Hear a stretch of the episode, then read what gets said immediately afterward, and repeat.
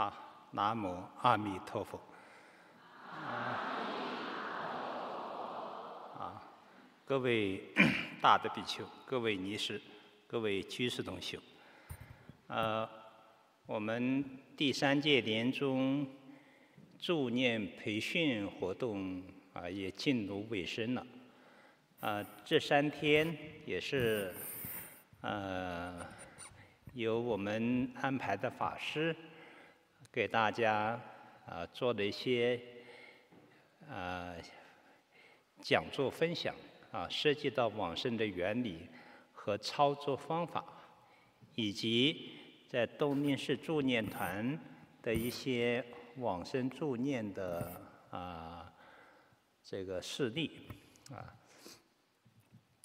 那有也有大家的分组讨论啊。实际上，在座的我看也是藏龙卧虎的，各地有很多啊、助念的啊、机构啊、无论是寺院的还是居士的这个助念团体，也有不少的经验丰富的这个人员参加啊、大家在。多年的助念实践当中，也积累了很丰富的经验，也可以在这个平台上跟大家来交流共享，这就是啊、相互提高啊。那现在现场的学员有些问题啊。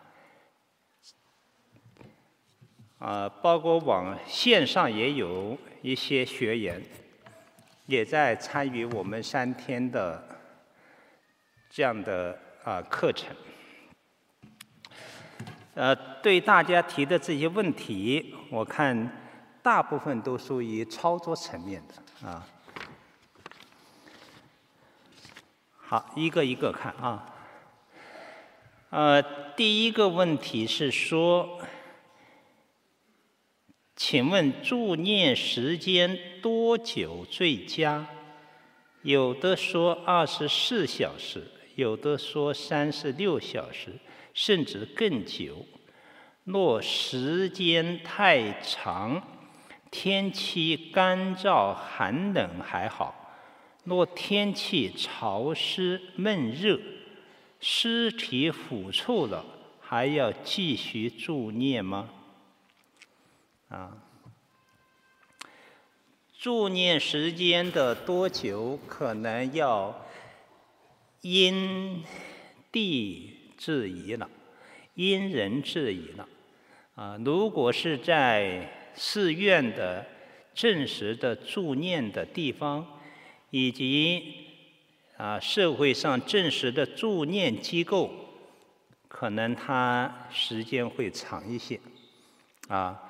一般至少是二十四小时，啊，在东宁寺助念团是三天七十二小时，啊，都是保持佛号不断的。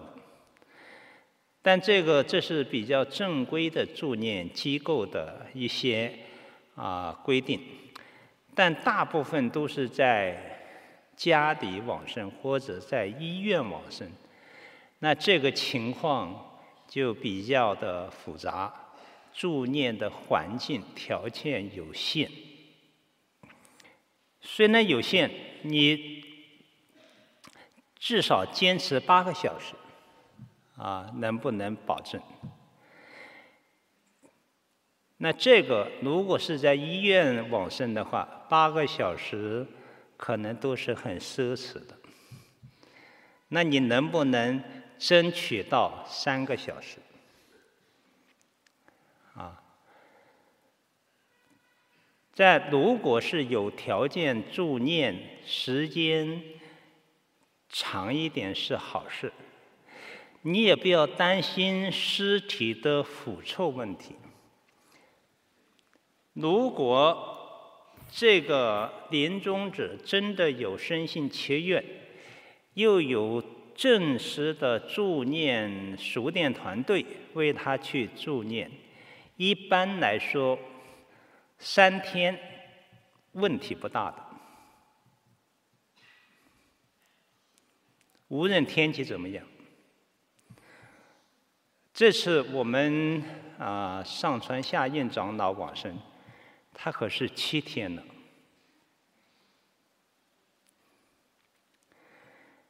当时我们放在大雄宝殿那个丹池上供大家去瞻仰的时候，实际上我们都有信心，不会有问题。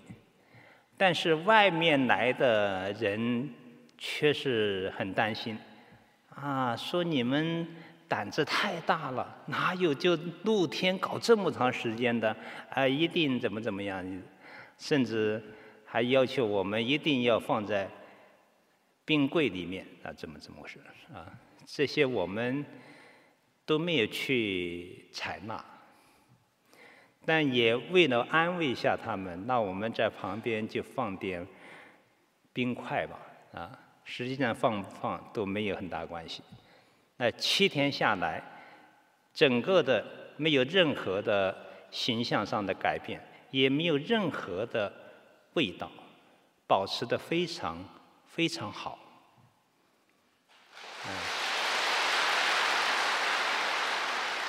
所以这也是给了大家一个信心，是这个长老自己念佛的功德，以及东林僧团二十，首先是在出行轩三天三夜，我们比丘僧团轮班给他念，啊，三天之后第四天早上，在这个。送封龛啊，就是装龛送到大雄宝殿。那那个四天也是啊，四种弟子都在帮他助念。啊，一定要相信这个名号的功德不可思议。不仅长老示现这样的，很多助念团的经验证明，只要是。大家诚恳的去念，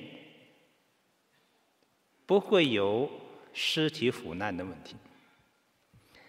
但，呃，佛法不离世间法。如果真的是天气很炎热，可以做一些降温方面的处理啊，比如放点冰块呀，比如那个房子里面有空就开空调啊，没有空调就把那个。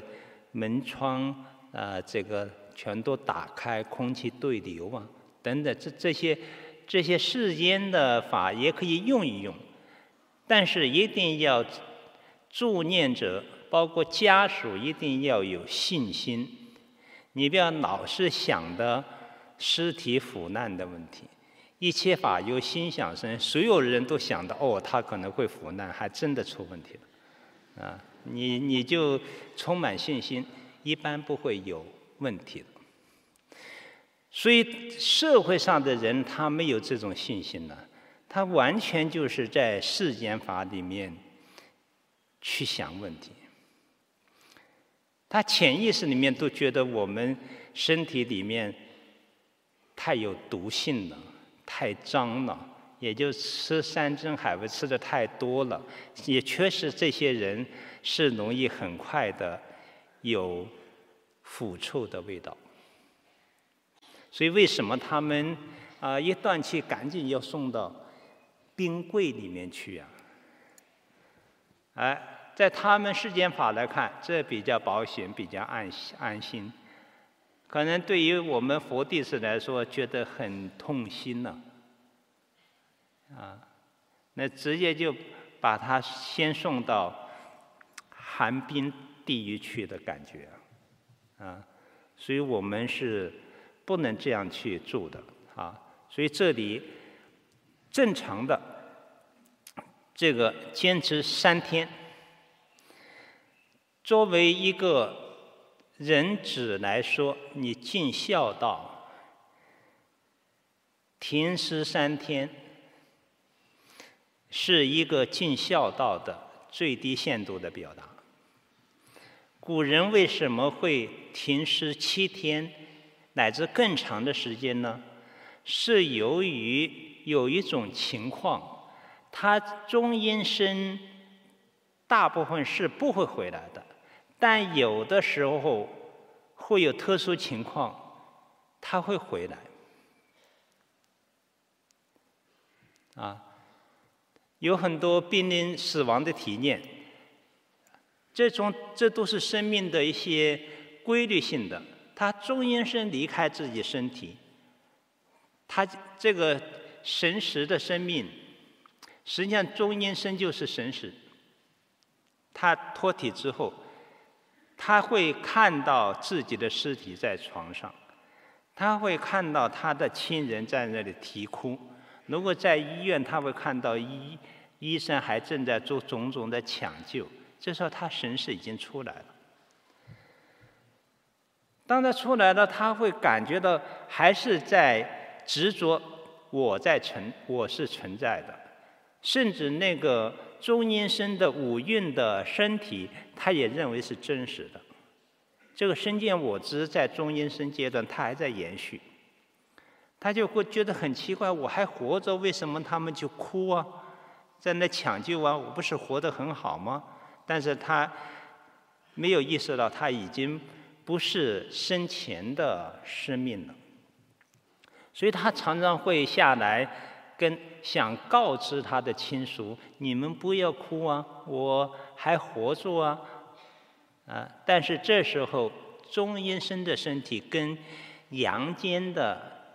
亲属已经没有关系了，阳间的亲亲戚是不会接纳到他的信息的，所以他就觉得自己很孤独啊，他就飘走了，啊，飘走，他这时候他就中阴身阶段就濒临死亡，就慢慢是从浅度的死亡到中度死亡到深度死深度的死亡。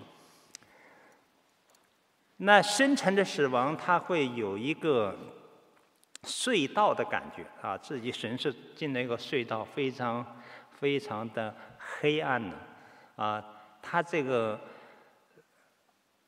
很很焦急，很爬一个隧道，终于出来了。这时候终于出来的感觉是一片光明的感觉，好像有一个光云很温柔的跟他有一个对话。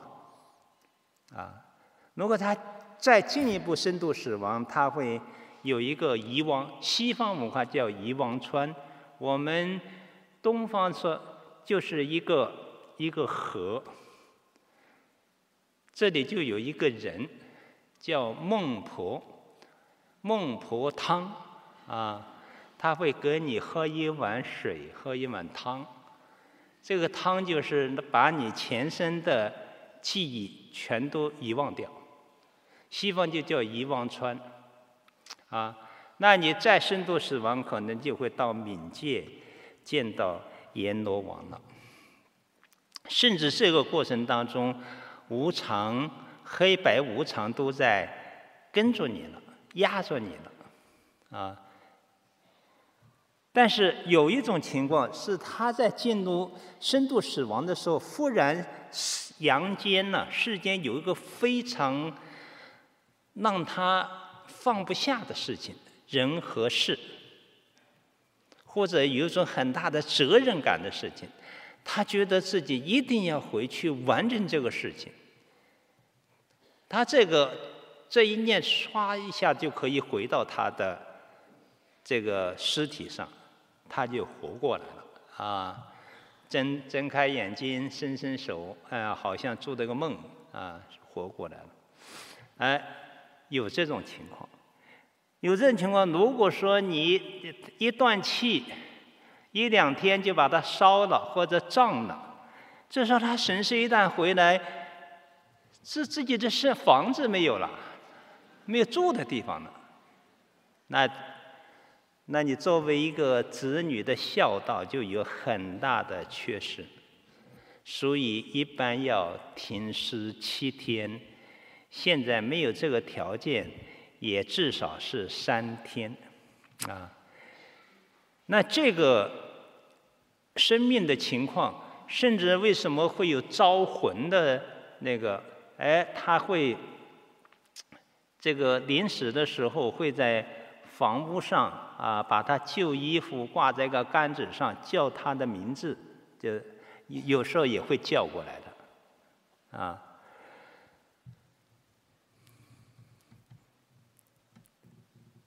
但现在有人，太多的人认为生命就是个物质现象，人死灯灭，人死了都什么都没有，他就这些东西他就不深究了。不深究这个问题是很严重的，不是由于你不深究，他就没有前生来来世和中阴身的。啊，在传统社会这一套生命的。真相，大部分人都会了解，啊，死亡的家庭都会到寺院来做七一期乃至七期的超度。他能做超度的人，至至少他知道有一个灵魂嘛，需要去阳世的家庭眷属要帮助嘛。但现在。可能除了信佛的人在做之外，大部分人他不理解，不会去做这这些东西的。他会把它看成是封建迷信。实际上，这个知见是完全不正确的，啊。所以我们助念一定要啊了解这些事情。对吧？如果你不是念阿弥陀佛，这个尸体腐烂臭味，那是真实不虚。但是如果你在念佛的状态当中，有阿弥陀佛的慈悲光明愿力的加被，这些问题就不是问题。啊，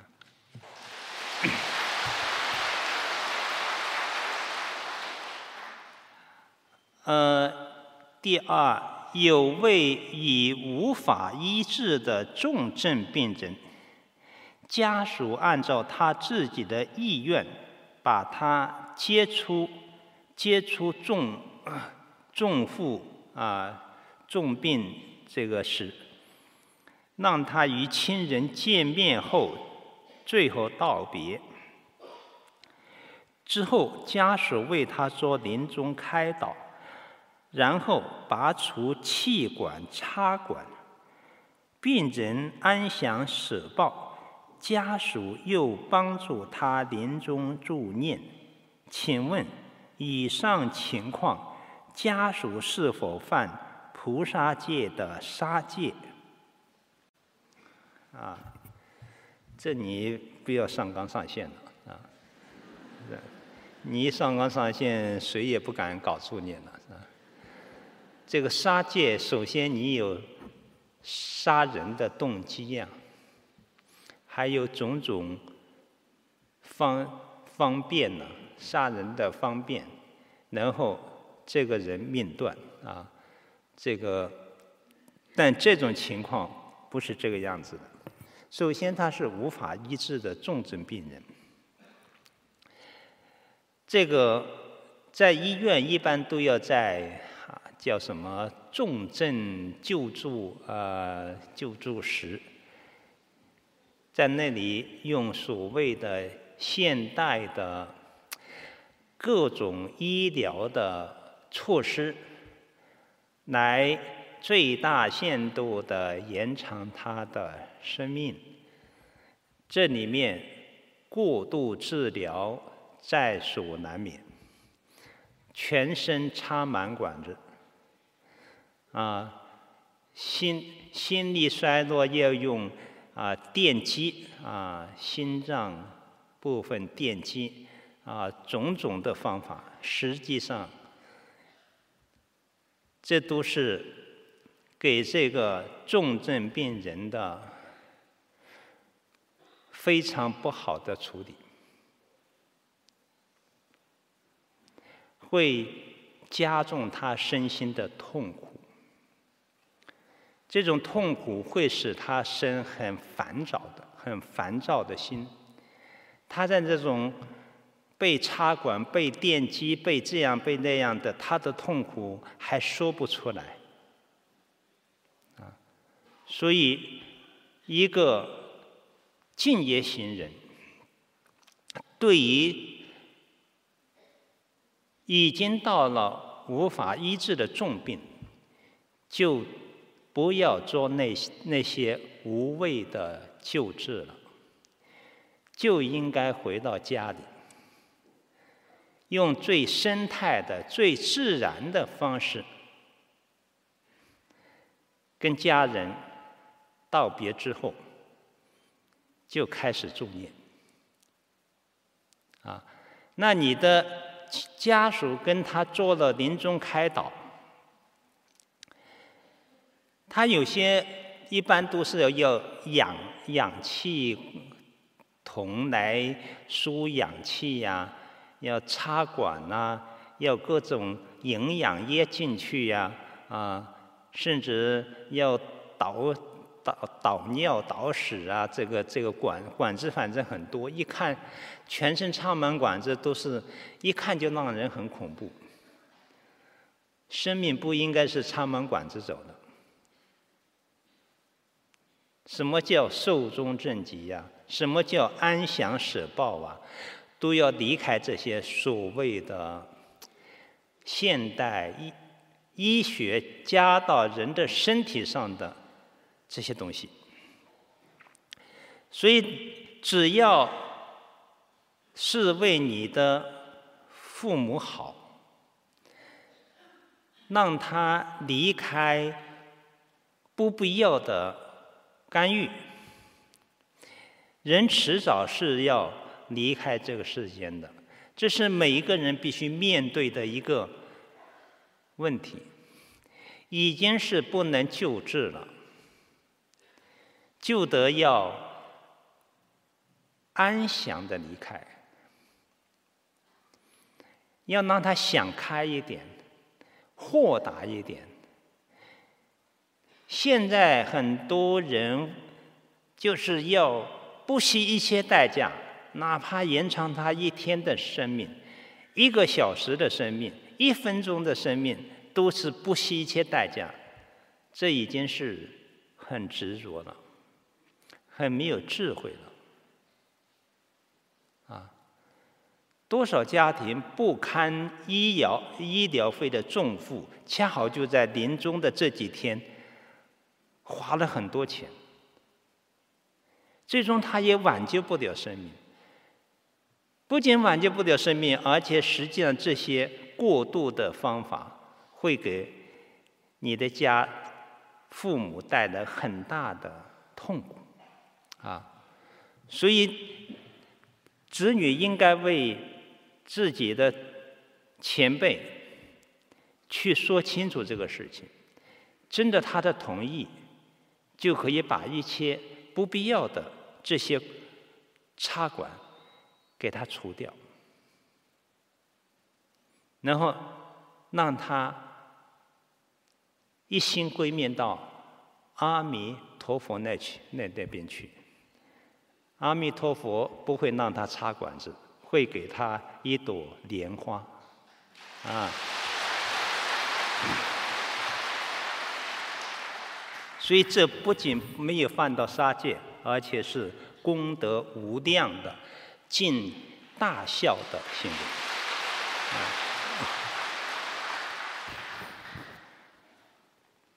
好，下面是助念时对敲引磬的声音是否有要求？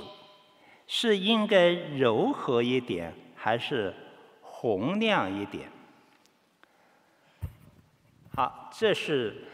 不是你想怎么敲就怎么敲，一定要去体察这个临终者的心态，他的接受程度。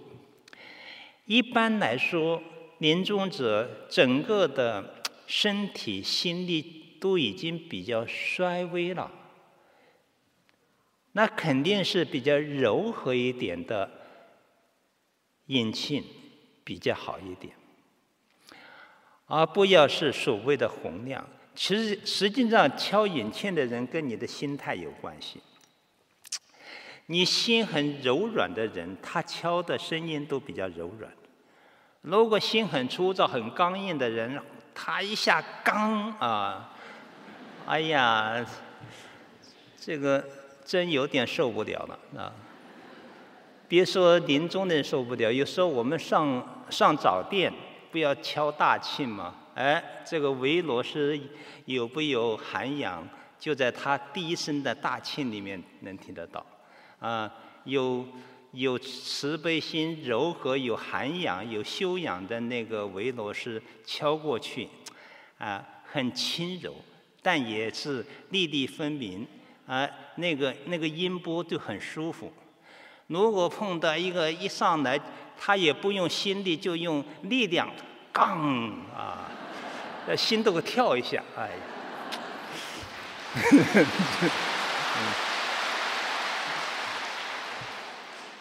所以这个参加助念，特别是你敲引磬的，你都要好好训练一下啊，越柔和越好。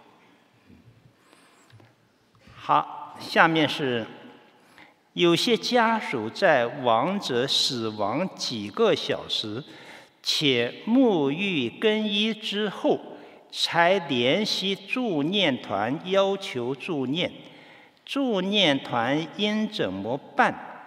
再助念还有意义吗？是啊，所以这个临终助念需要一些启蒙啊，让大家第一了解助念的重要性，第二是助念要在最好的时机，就是在他没有断气的时候。如果死亡之后，哈，你还动了他的身体，沐浴更衣，再去联联系助念团要求助念，这真的有一点马后炮的感觉了。嗯，就是他还是不了解这个生命的死亡的过程。但是作为助念团的啊、呃，这个。团员连友来说，你应该要有慈悲心。虽然失去了最佳的时机，但他已经要求了。在助念有没有意义呢？也还是有意义的。啊，这个亡羊补牢，犹未为晚。可能在进入中阴身阶段，你还是可以。助念如法如律，因缘成熟，也是可以令这个亡者得以往生的。啊，所以你该怎么办？还是按你的，赶紧赶到现场，这个跟他临终开导。中阴身阶段开导尤其重要，而且中阴身阶段他的听力啊，他的理解力。是比平时被束缚在身体里面的那种能力高出七倍，啊，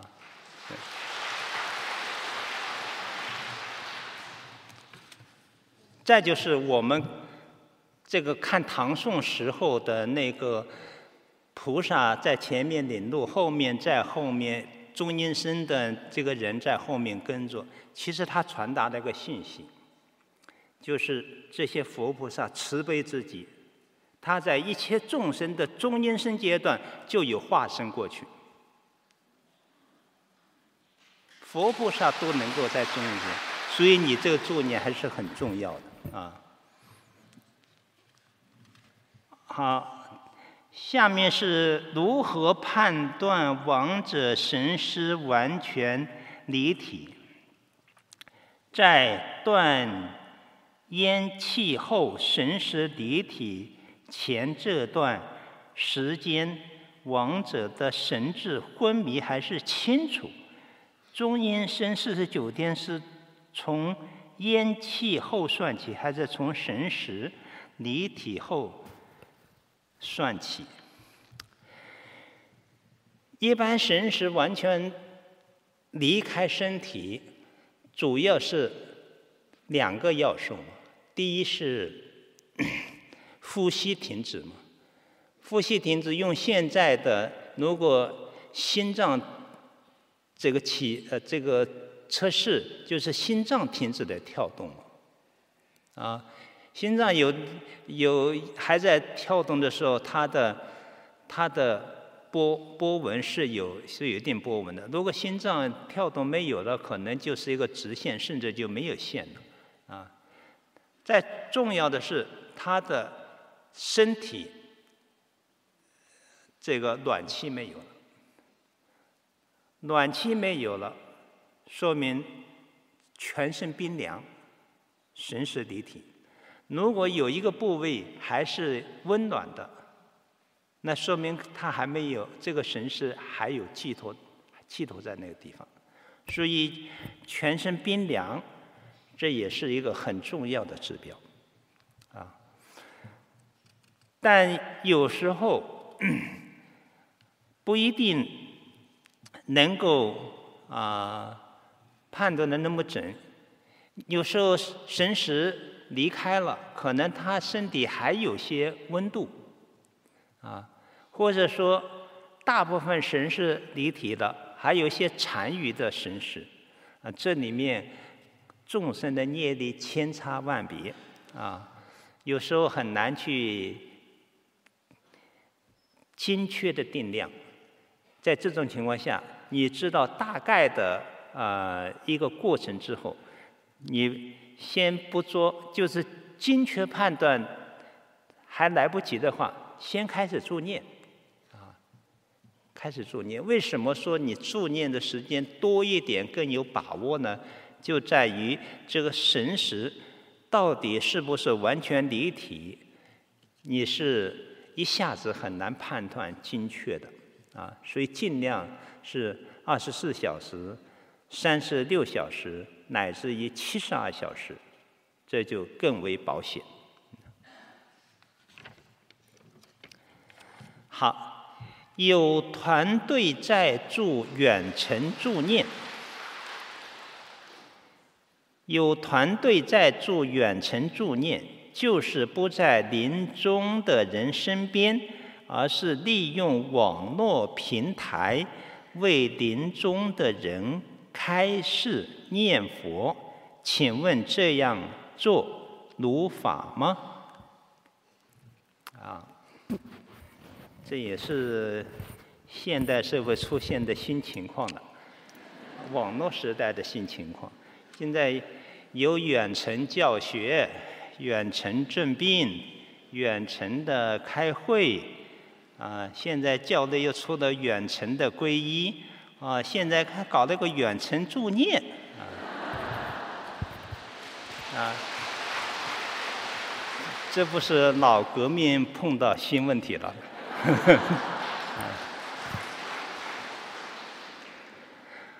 呃，如果从助念的几个要素来说，儒法的助念还是要有现场感。啊，因为你重要的那个开导，临终开导啊，你没有现场感，你怎么开导呢？这个临终开导是一个有很高技术含量的一桩事情。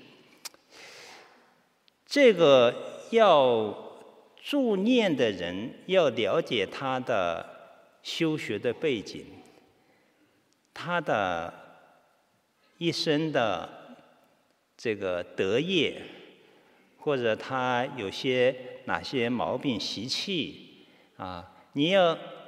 对他以前都要做些背景背景了解，然后在现场临命终时会出现种种意想不到的情况，所以你的临终开导主要是要随机呀，对症下药啊，要根据他的问题。你当下的开导解决他内心的问题，啊，比如他会突然想到，哎呀，往生，不那么容易吧？我孽障深重啊！我曾经杀了一只鸡呀，啊，我哪能往生呢？哎，可能他，他他会变成这个啊，认为犯那些错误啊，啊，我我自己不好意思啊，阿弥陀佛要不要我啊？啊，是，啊，这时候你会告诉他，我们啊，忤逆十恶的众人，阿弥陀佛都会接引，我们还不至于到那个程度啊。啊，阿阿弥陀佛就是我们的父母啊，呃，子女犯点错误，父母还能不要吗？啊，所以要解除他的这些担忧，啊，哎，让他觉得哦，我是可以往生的。他这个这些就是诸如此类这些问题，你你要对机而说，所以这是要有一定的水平的。就是你对净土的教理你比较熟悉，对他这个被助念的人的种种情况比较熟悉，你才能够对症下药。但现在对一些助念的，他也是这对于助念者是一个挑战，有时候他可能达不到这个水平，于是他就上去搞了一个啊助念开导词，拿到去念啊。拿着去念，当然比不念要好。但有时候你有时候做的很机械啊，两个小时念一次，两个小时念一次。原来我就呃也也在参加过助念嘛，那个那个助念的人倒倒很认真负责，两两个小时到了停下来，他要开导，他拿他拿一张纸，呃，很郑重其事的掏出来啊，开始念。他念的都是方言话，我在那里都打妄想，我都听不懂你在念什么。这个听众只会。所以这个啊，所以临终开导一定要有现场感啊，然后你现场助念，它是有加持力的。如果你在很远的地方透过透过一个网络，那这个加持是有你当下的心力的。你离得很远，它这种力量就会比较少啊。所以一般来说，你说临终呃远程助念，它不应该是一个正式的如法的。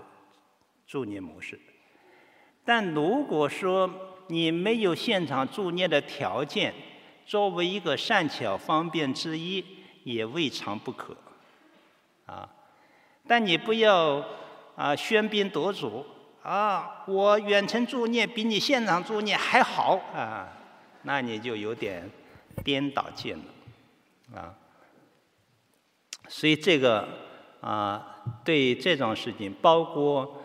呃，三皈依啊的问题，也有人问过。现在网上有网上三皈依，是不是如法？你这个情况也跟这有点类似。你皈依是你法身慧命非常重要庄严的一个事情呢，你得要有起码的恭敬心呢。皈依受戒应该要有现场感呢。你在这个网络上就随随便便很草率的皈依了，也受也受五戒了，甚至受菩萨戒了。你真的你内心深处你的戒体能出来吗？首先你的因重恭敬心都不具备了，啊，所以这现代的这些网络技术。它在一般的世间事物当中是能起到一定的便捷的作用，但对于这种心性、精神层面，尤其是最深层的这方面的意识呢，就是我们要啊、有区别的，有啊、这个这个作为一个方便用一用。但还是要在如理如法的这个层面把它做得更到位一点啊。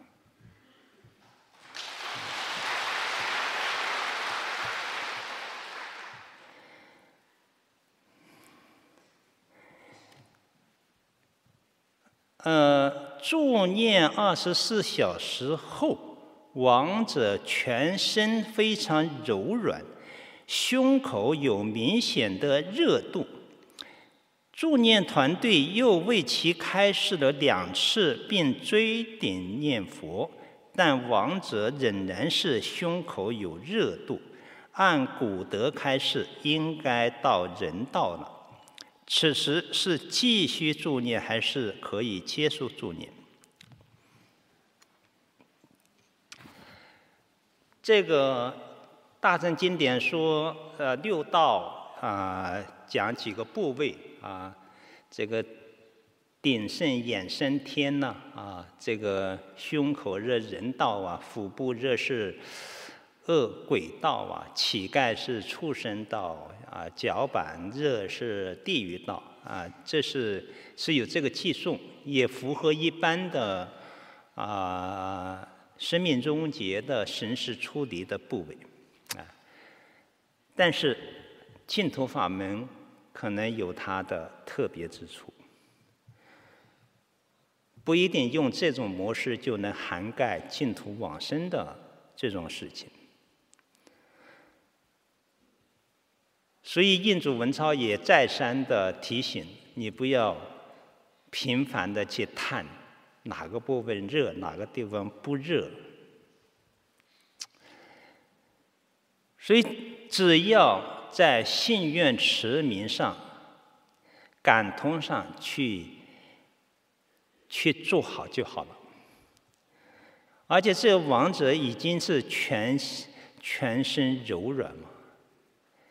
那胸口热，就胸口热，你这时候他是念佛走的，你不你不能用通途的这个说法哦，胸口热就一定升到人道，你还不能做简单的做这种判断，还应该是在这个助念如不如法，临终则具不具足信愿。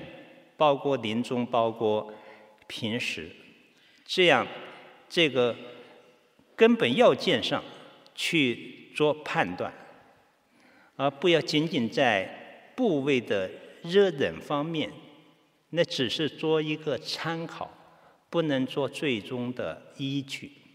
啊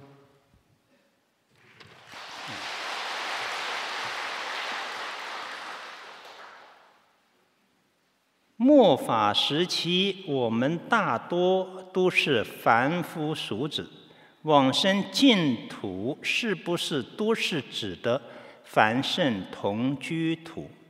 而十宝庄严土、长吉光土是很难去的。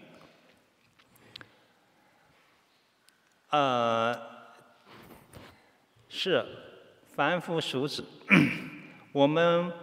信愿称名感通佛地，待业往生到西方极乐世界，绝大多数都是凡圣同居土。无量寿经的三倍往生，观无量寿经的九品往生，都是指业地凡夫往生的，不是谈圣者往生的情况。这就是。善导大师在《关键四帖书》说：“九品往生都是凡夫，跟大小乘的圣人没有关系。小乘的圣人断见思惑，可以升到方便有余土；大乘的菩萨或破一品无明以上，可以升到十宝庄严土。那见思惑没有断的人。”我们就属于这一类的人，都属于凡圣同居土，乃至于我们这个很多的祖师大德，你比如智者大师，他示现的是观行这个天台六级佛，他示现观行即佛。观行即佛是属于辅助了见思惑，辅助见思惑，说明见思惑还没有断，还是反复。所以智者大师往生也是凡圣同居土。偶一大师所示现的是明智即佛。啊，他有个偈颂说：“明智位中真佛眼，谓之富足，谓之毕竟富何人？”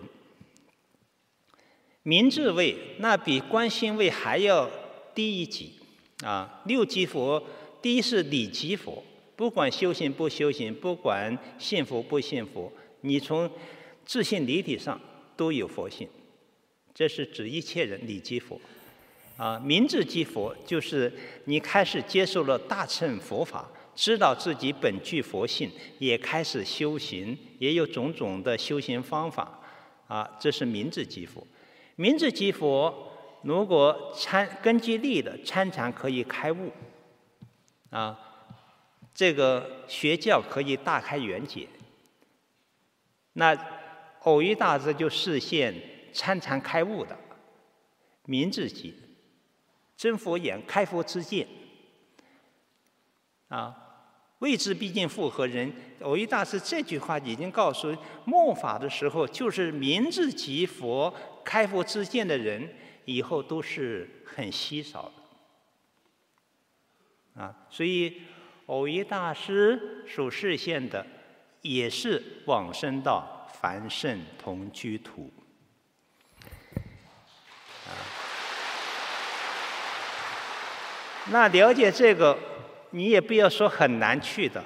实际上，往生到西方极乐世界凡圣同居土，就等于往生到十宝庄严土，方便有余土。为什么呢？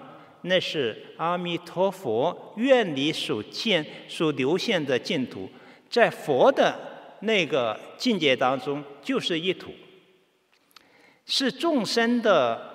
根基的不同，它为师所现的有四土，那四土就在一土，所以你到了凡圣同居土，你能见到声闻，这就等于你升到了方便有余土；你能见到菩萨，以观音势至，文殊普贤把手从行，等于你升到了十宝庄严土；你天地还能见阿弥陀佛。等于你升到了长吉光土，啊，所以升到一土就等于原生上山土，所以你不要说很难去，你去了已经是了，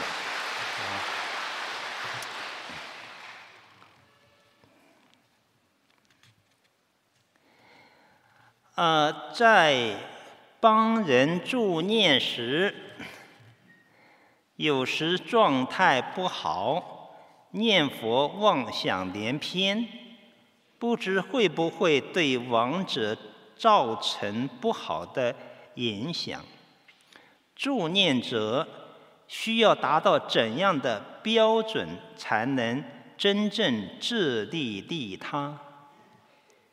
啊啊！你在啊反省这件事情，这也是有有进步的。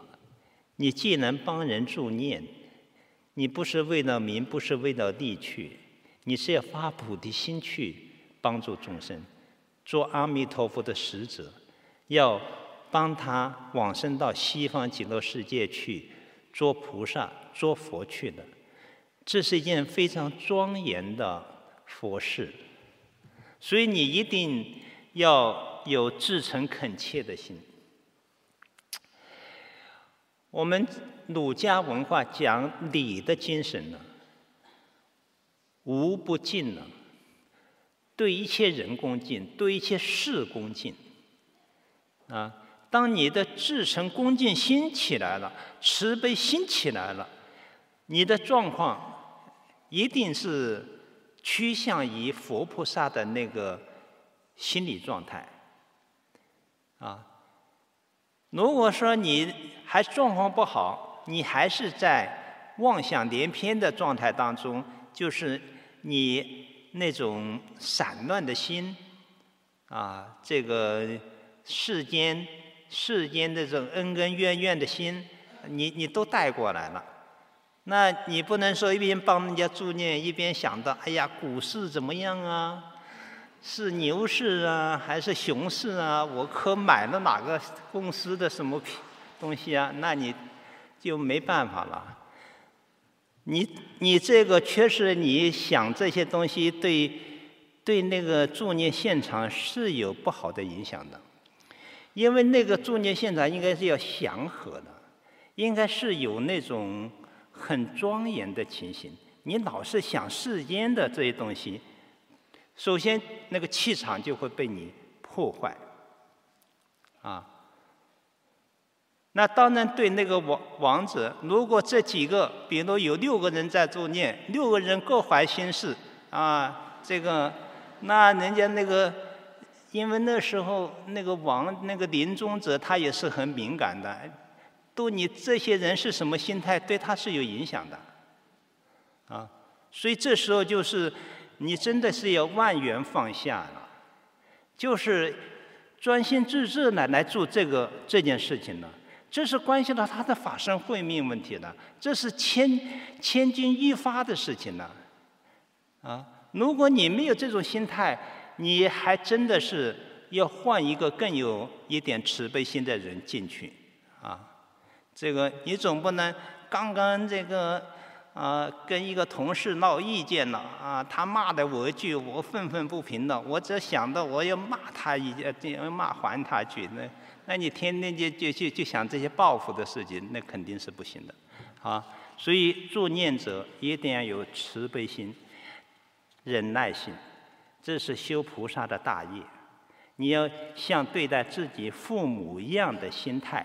要纯孝之子对待父母的心态，啊，要像一个众生对待佛一样的恭敬心去对这个临终者进行助念，啊。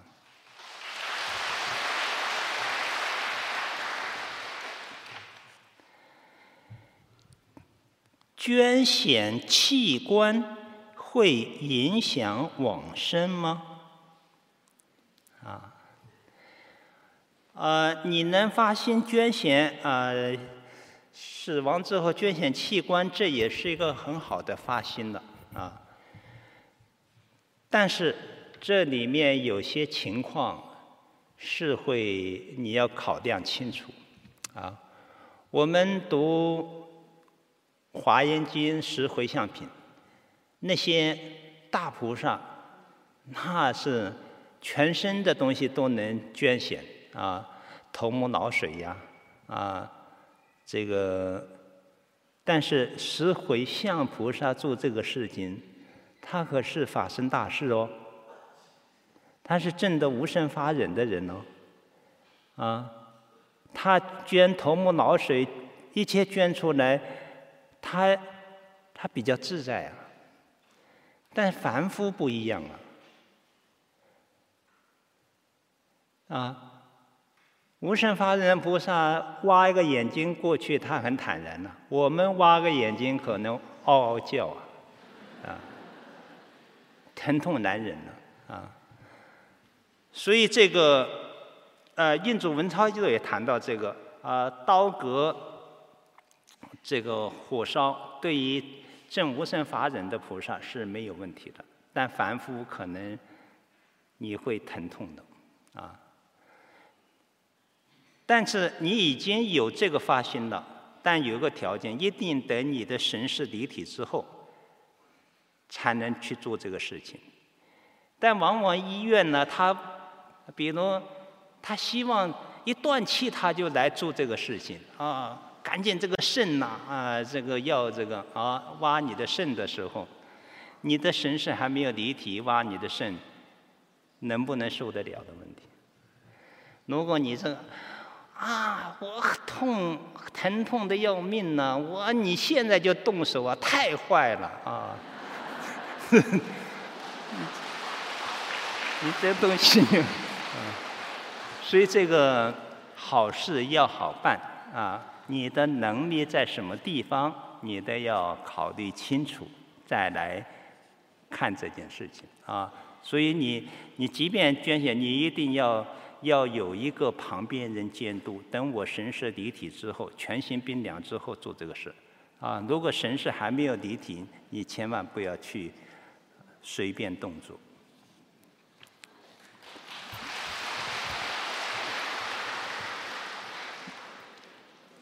弟子以前听其他佛友讲，临命终时，若是有境界现前，一定要跟着白光走，走最亮的地方，不能跟其他人或者众生走。此种说法是否正确？如果你已经是接触了净土法门了，就不是跟哪个白光走，跟哪个最亮的地方走的问题，唯一跟阿弥陀佛走了，啊，这是阿弥陀佛已经发愿了啊，一个净业行人，我临命终时，余诸圣众现在其前来接引了。所以我们都说阿弥陀佛，我们祈守西方接引大导师，他慈悲之极前来接引了。所以为什么助念现场感，连阿弥陀佛都要现场感呢？我亲自到你现场来啊，都不是说我远亲 啊。你说阿弥陀佛神力广大，他也可以远程来见。我从极乐世界伸个手过来。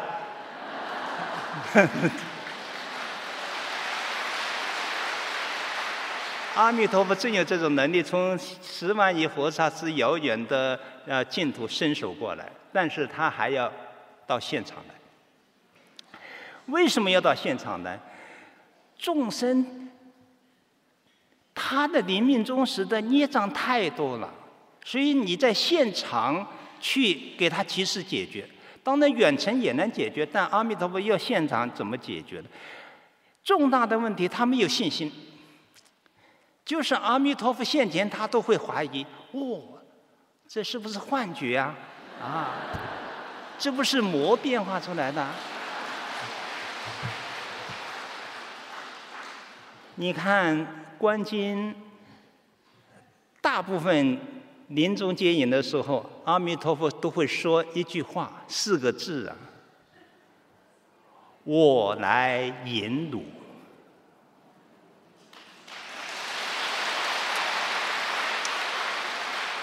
为什么会说这句话？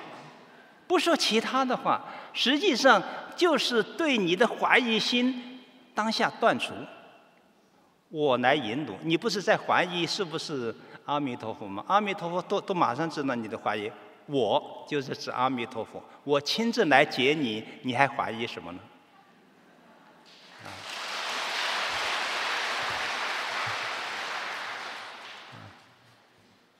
所以这个说种种光，那是中阴救度，说到。到哪到到哪一道会有什么光什么颜色？呃，这个它不是这么，这是一个通途的生命的临终的情况。到了净土法门感应道交，就是西方三圣，阿弥陀佛与圣众现前。再不济的是，就是你孽障太重，佛现前你都看不到的情况下，你看下品中生和下品下生都会谈到，会有一朵莲花现在你面前。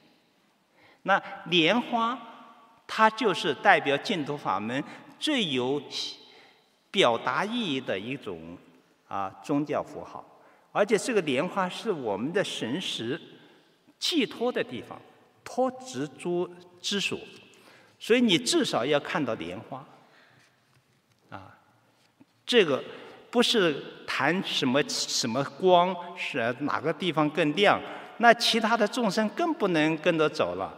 这个冤亲债主来了啊，曾经是你的仇人来了，都你肯定不会跟他走。但《地藏经》说，那些冤亲债主会变化成你的父母啊，家亲眷属、含亲诈笑把你引到三恶道里面去。你你这时候是没有分辨能力的，所以不管是你的呃家境眷属，乃至你的父母祖先，你都一概不理，就是等候阿弥陀佛，啊。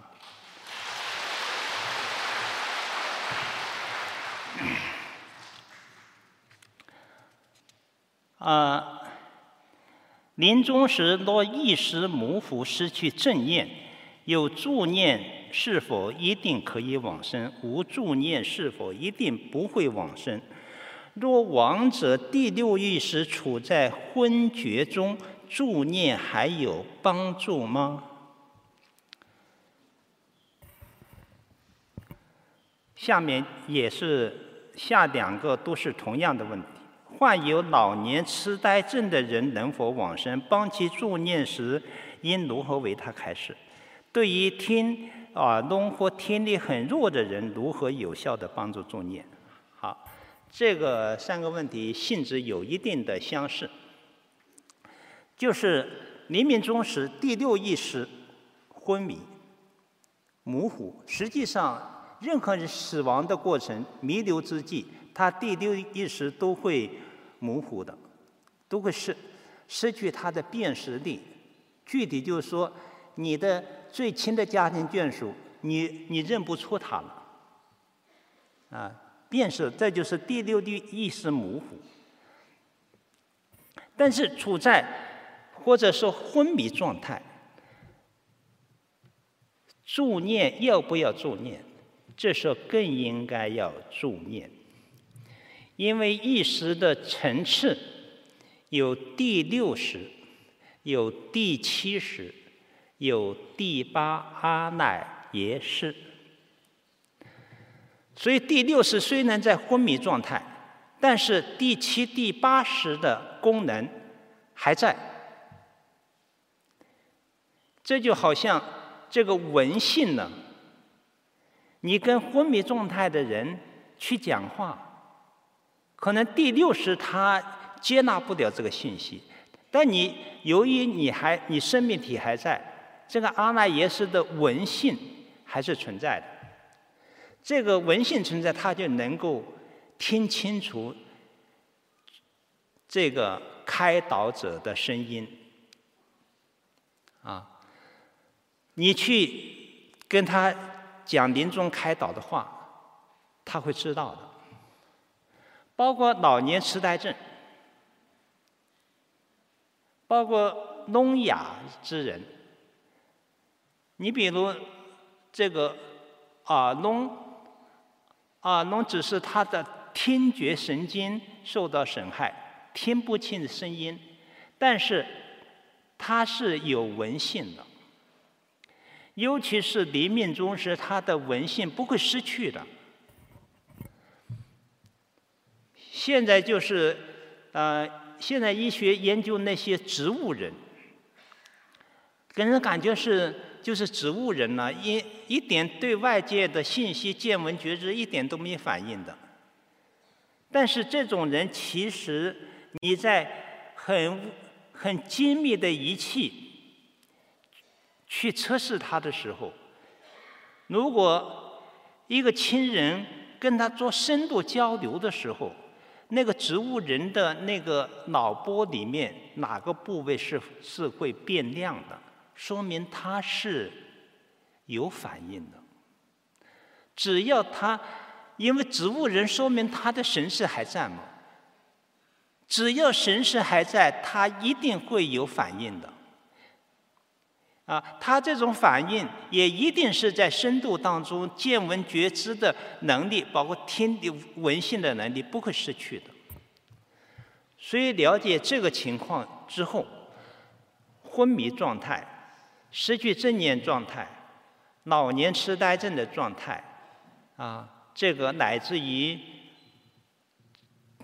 植物人的状态，都要像对正常人一样的去进行开导，进行去进行助念。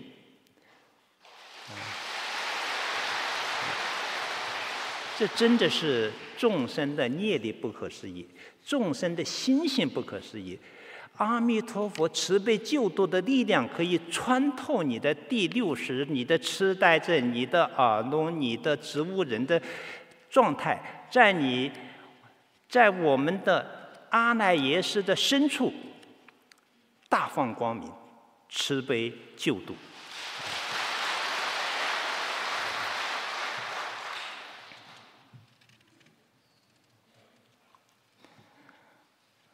呃。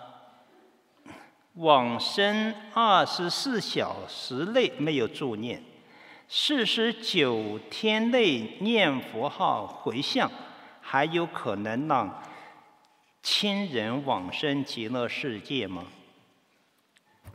啊，这个这提的问题都有点怪异了啊，这说明你失去了最佳的啊助念的时机。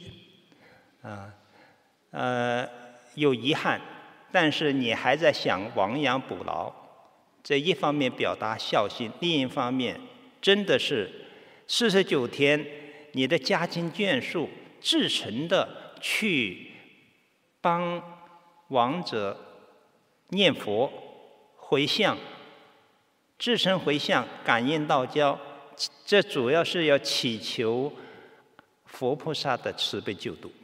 啊，感通佛的，那你的亲人也能够蒙佛菩萨的慈悲救度，在中阴身阶段得以往生。啊，这个是地藏菩萨因地做婆罗门女的时候，她的母亲已经到了地狱里面了。那这个婆罗门女是一个大孝女啊，为她的母亲做种种功德，祈求佛告知她母亲的去处。那时候都是佛的像法的时候，没有亲自见到佛，只是向佛像祈求。都能有感应，所以觉华定自在王如来就告诉他：“你可以回去专念我的名号，就能知道你母亲的去处，包括超度的问题。”所以这个婆罗门女回去至诚念了一天一夜的觉华定自在王如来的名号。就仿佛在梦中来到大海边，实际上就到了地狱的边缘，跟无毒鬼王有一段对话。无毒鬼王就称她为圣女啊，你来这里有什么指示啊？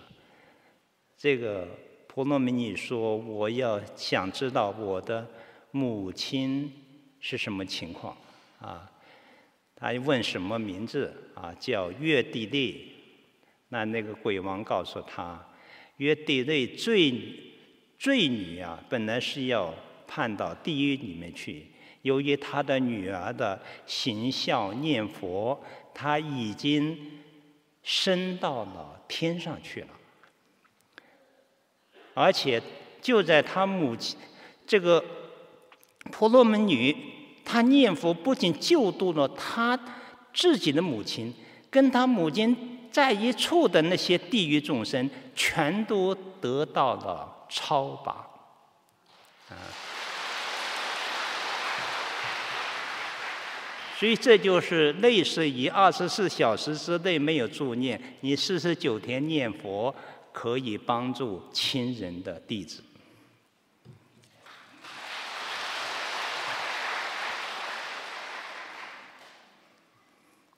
若死者生前被下了咒术或降头之类的诅咒，还能助念成功往生吗？还是需要先解开这些咒术？啊，我不知道是什么样的咒术啊，但是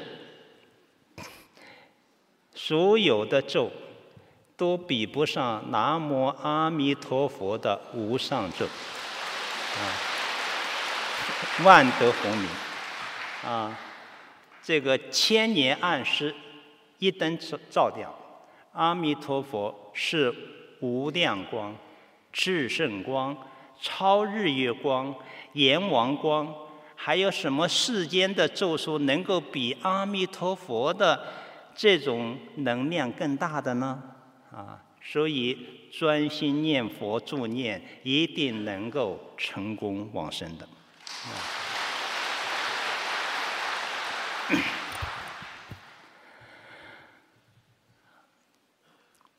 呃。死者生前号要念诵药师佛，临命终时是否可以念药师佛名号助其往生？那一般来说，我们说信愿称名支持南无阿弥陀佛名号是往生进西方极乐世界的啊。主要的方法啊，但众生的根基千差万别，这里又提出了一个特例了，就是他号要念药师佛，号要念药师佛，临命终时他已经有心理定势，还是喜欢念药师佛，那怎么办呢？你叫他去改，可能一下子转转不过来。但你想转不过来也可以，临命终时就可以念药师佛的名号，帮助他往生，没有问题。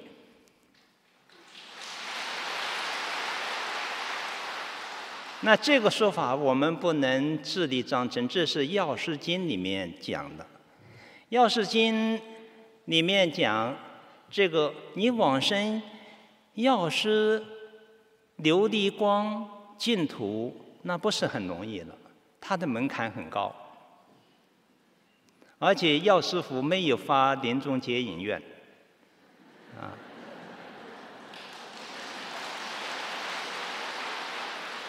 所以能往生到药师佛的净土、琉璃光净土的人极少数，要靠自力。于是药师佛啊，很慈悲呀、如果他进不了我的净土，愿意到西方极乐世界的话，他可以派八个菩萨护送这个行人到极乐世界去，啊，所以念药师佛号也是可以的，啊。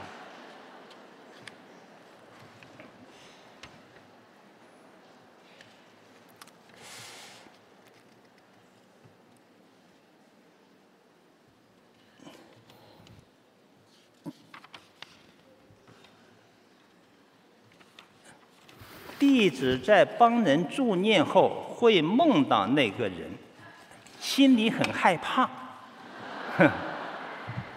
听莲友说，身体不好的人不宜参加助念，是不是弟子不适合于助念？如果去的话，如何避免沾染阴气？这个真是你以凡夫的知见对待这个庄严的佛事了。首先，念阿弥陀佛名号，在任何时间、任何处所都是最吉祥的，因为它是无量的光明。有阿弥陀佛名号所在之处，就是阿弥陀佛的。慈悲愿力所在之处，就是阿弥陀佛的法报化三身所在之处。用《金刚经》的话来说，名号所在之处就应该建塔、至诚供养，功德不可思议。啊，那你这个，你能有幸参加助念，这是一件利利益他人的事情。本质上来说，更是自己得到殊胜利益的事情，会增强你的慈悲心，增强你的生命的紧迫感，啊，就有个偈颂说：“看到他人时啊，心中热如火啊，不是热他人，看看轮到我。”你看到是不是啊？助念的今天的死亡，可能明天就轮到我了，还不赶紧去用功夫吗？而且你的助念，也在为自己积累往生的助资粮，也在给一些众生结上一个善缘。你在帮助众生助念的时，这往生的时候，等你临命终时。啊，其他的莲友也会帮你助念，尤其这个被你助念的人安全稳妥的到了极乐世界之后，他会感你的恩呢、等你临命终时，这个感恩的具体表达啊，把阿弥陀佛请来，他也跟着来把你接走，啊，接到极乐世界去。你可是做了一件舍一得万报的大买卖了。是吧？所以帮人助念是是一个潜质很大的股票啊啊，要错过啊！再加上这个阿弥陀佛发愿，就是一切恐惧为作大安的。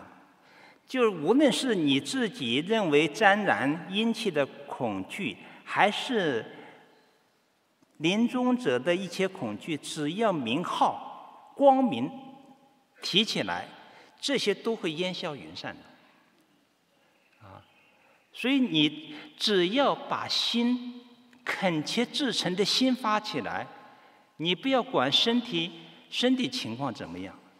你身体不好，正是在发心助念的过程当中，身体变好了。阿弥陀佛名号给你解决到身体变好。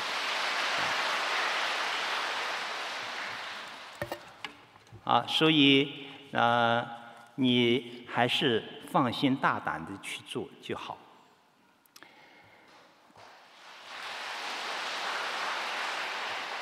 呃。身患大病时日无多的居士，能否停食舍道，真信切愿，至诚求往生？啊，这桩事情也是因人而异，啊，看你自己的发心。旁边人不好这么劝你，啊，劝，啊。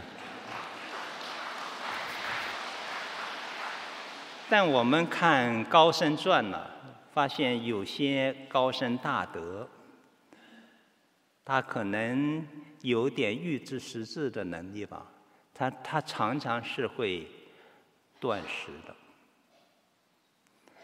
就是这是传印长老往生。实际上，他半年前就减少了食量。啊，他原来是是是比较胖的，就前半年就前几个月就已经显得很消瘦。其实他并没有生病。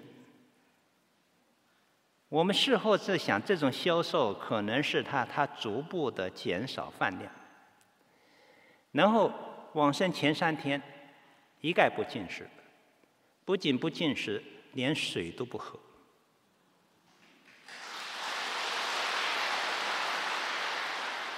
在他那三天当中，整个的一件事情，就是紧紧的握住那串念珠，念佛。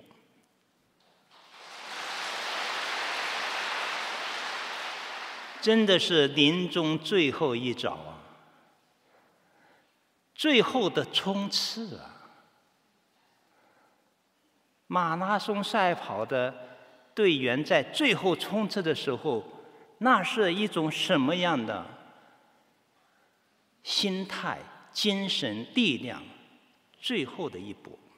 所以从传印长老身上真的看到了，他出家七十多年了，就是为了了生脱死，为了念佛感通佛的往生净土的这唯一的一件事，所以他真的是什么都放下。我是我是八号去见他的，他已经不讲话了，不讲任何，也不让任何人碰他的身体。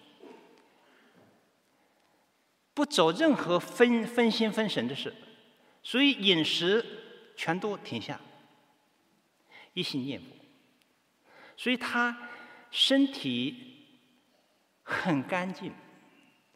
呃，换衣服的时候沐浴，我们啊、我也在参与，跟他用热毛巾啊、用那个陈檀净的这个檀香水跟他擦，那。身心确实很很柔软，他上盘是不需要说哦哪个关节还要用热毛巾敷一下，不需要的，很轻松的就能够上盘上上的。身上一点异味都没有，真的一点异味都没有。所以如果说你这个啊往生还要吃很多东西啊。就像世间人啊，临临走要要吃要吃得很饱啊，要死也吃个饱饱死鬼啊。那那个时候真的是你吃的很多的饮食在你的肠胃里面，它是有问题的啊。所以肠胃尽量排空啊。所以古德我看他他有时候断食之后。可能是十天半个月，有时候一两个月，因为他是寿终没有到，寿命没有到，也不会由于你停食就会马上死的。啊，即便没有饮食，他照样还活着的。啊，所以这个是否停食舍报，我们旁边人不好说啊，啊，这里太敏感了。这个一五年，一五年德亮法师往生的时候可有意思。我医院都已经觉得没救了，啊，回来之后一一切治疗先全都停下来。那很多居士还很很慈悲，哎呀，艾灸一下吧，哎，针刺一下吧，你这还折腾干嘛呀？啊？呃，这倒放下了。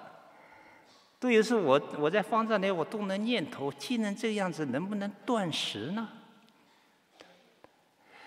但这个事情我不好去说呀，是吧？我说呢，到时候别人知道我过，我让他断食，他的呃家属、父母，还有他的皈依弟子要找我的麻烦的是吧？所以我我只是动了个念头。随着呢，是这个伺候他的人就跟我汇报说，德亮法师想断食行不行？哦，我说可以可以。啊，所以相互感应，他自己提到这个要求了，这就好办了，我们支持，啊，也确实效果非常好，啊。所以这些事情，你你不能说是否平时舍报愿念往生，不要说大安法师就这样呃提倡的。我是说，你看你的发心啊，看你的发心啊，你有这种发心，应该是比较正确的念想，真正用你的实际行为来兑现。厌离娑婆，心求极乐的愿心，啊！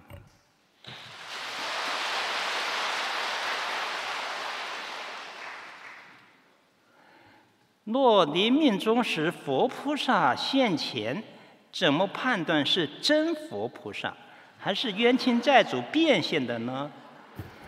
如果阿弥陀佛没有来，而观世音菩萨来了，该不该跟着走呢？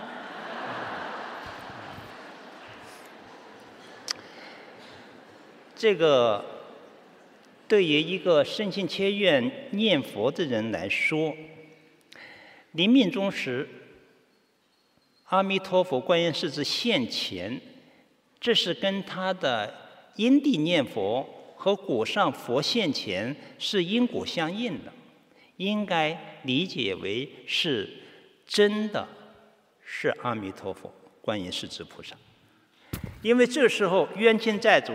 是没有胆量，也没有这个能力来变现的，啊！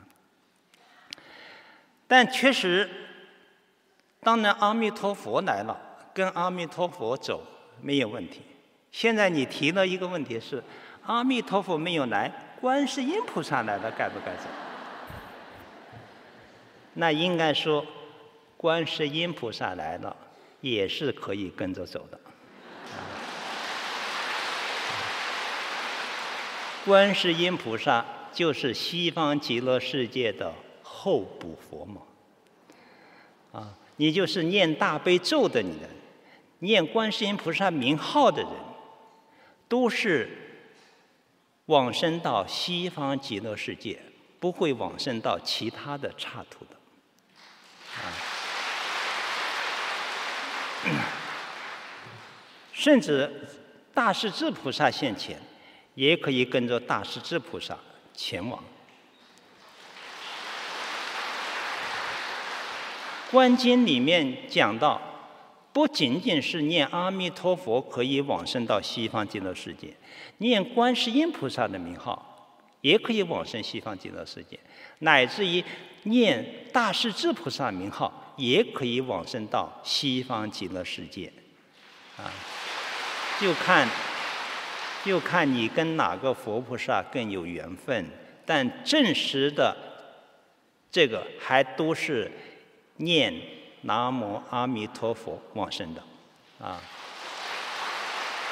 兼带观音势至也是可以的，所以佛法它是广大的，是圆融的，你不要这个学法就怕把这个法学死了啊。如果你一直说，唯有阿弥陀佛来了才能往生，观音观音菩萨来了就不行，那你讲这话是是不对的，甚至是要自误误人的啊！西方三圣本本质上就是一个有机的整体，观世音菩萨代表阿弥陀佛的慈悲的一面，大势至菩萨代表阿弥陀佛的智慧的一面。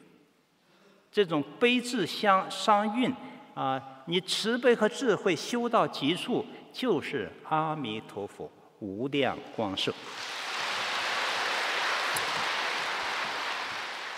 好，下面三点钟快到了，我们还有一个重要的项目啊，也是大家的啊善业属感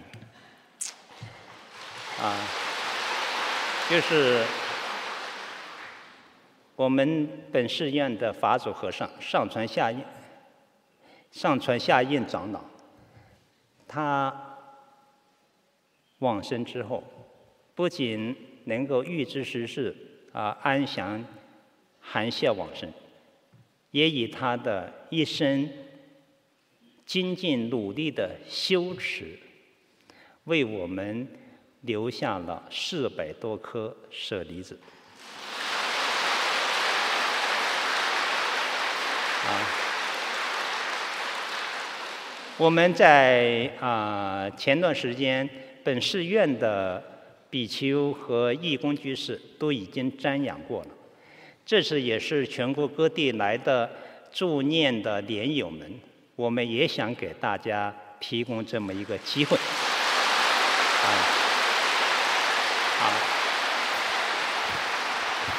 好，好，那么。啊，大家可以在我们法师的引领之下，啊，这个现在的舍利子，包括灵骨，啊，灵骨那个头上的几个头盖骨都保存得很好，敲起来都有金属的声音，啊，其中还有一个小腿的一根比较长的啊那个灵骨，说起来还真，因为我们那化身窑七天七夜烧了七天七夜，然后把那个起窑之后，又在那里捡捡舍利子和灵骨，就这块骨头。出来了，还又出来了三个小时，然后去拿那块骨头的时候都烫手，发烫，啊，捏在手上很有分量，很沉重。好，南无阿弥陀佛，啊。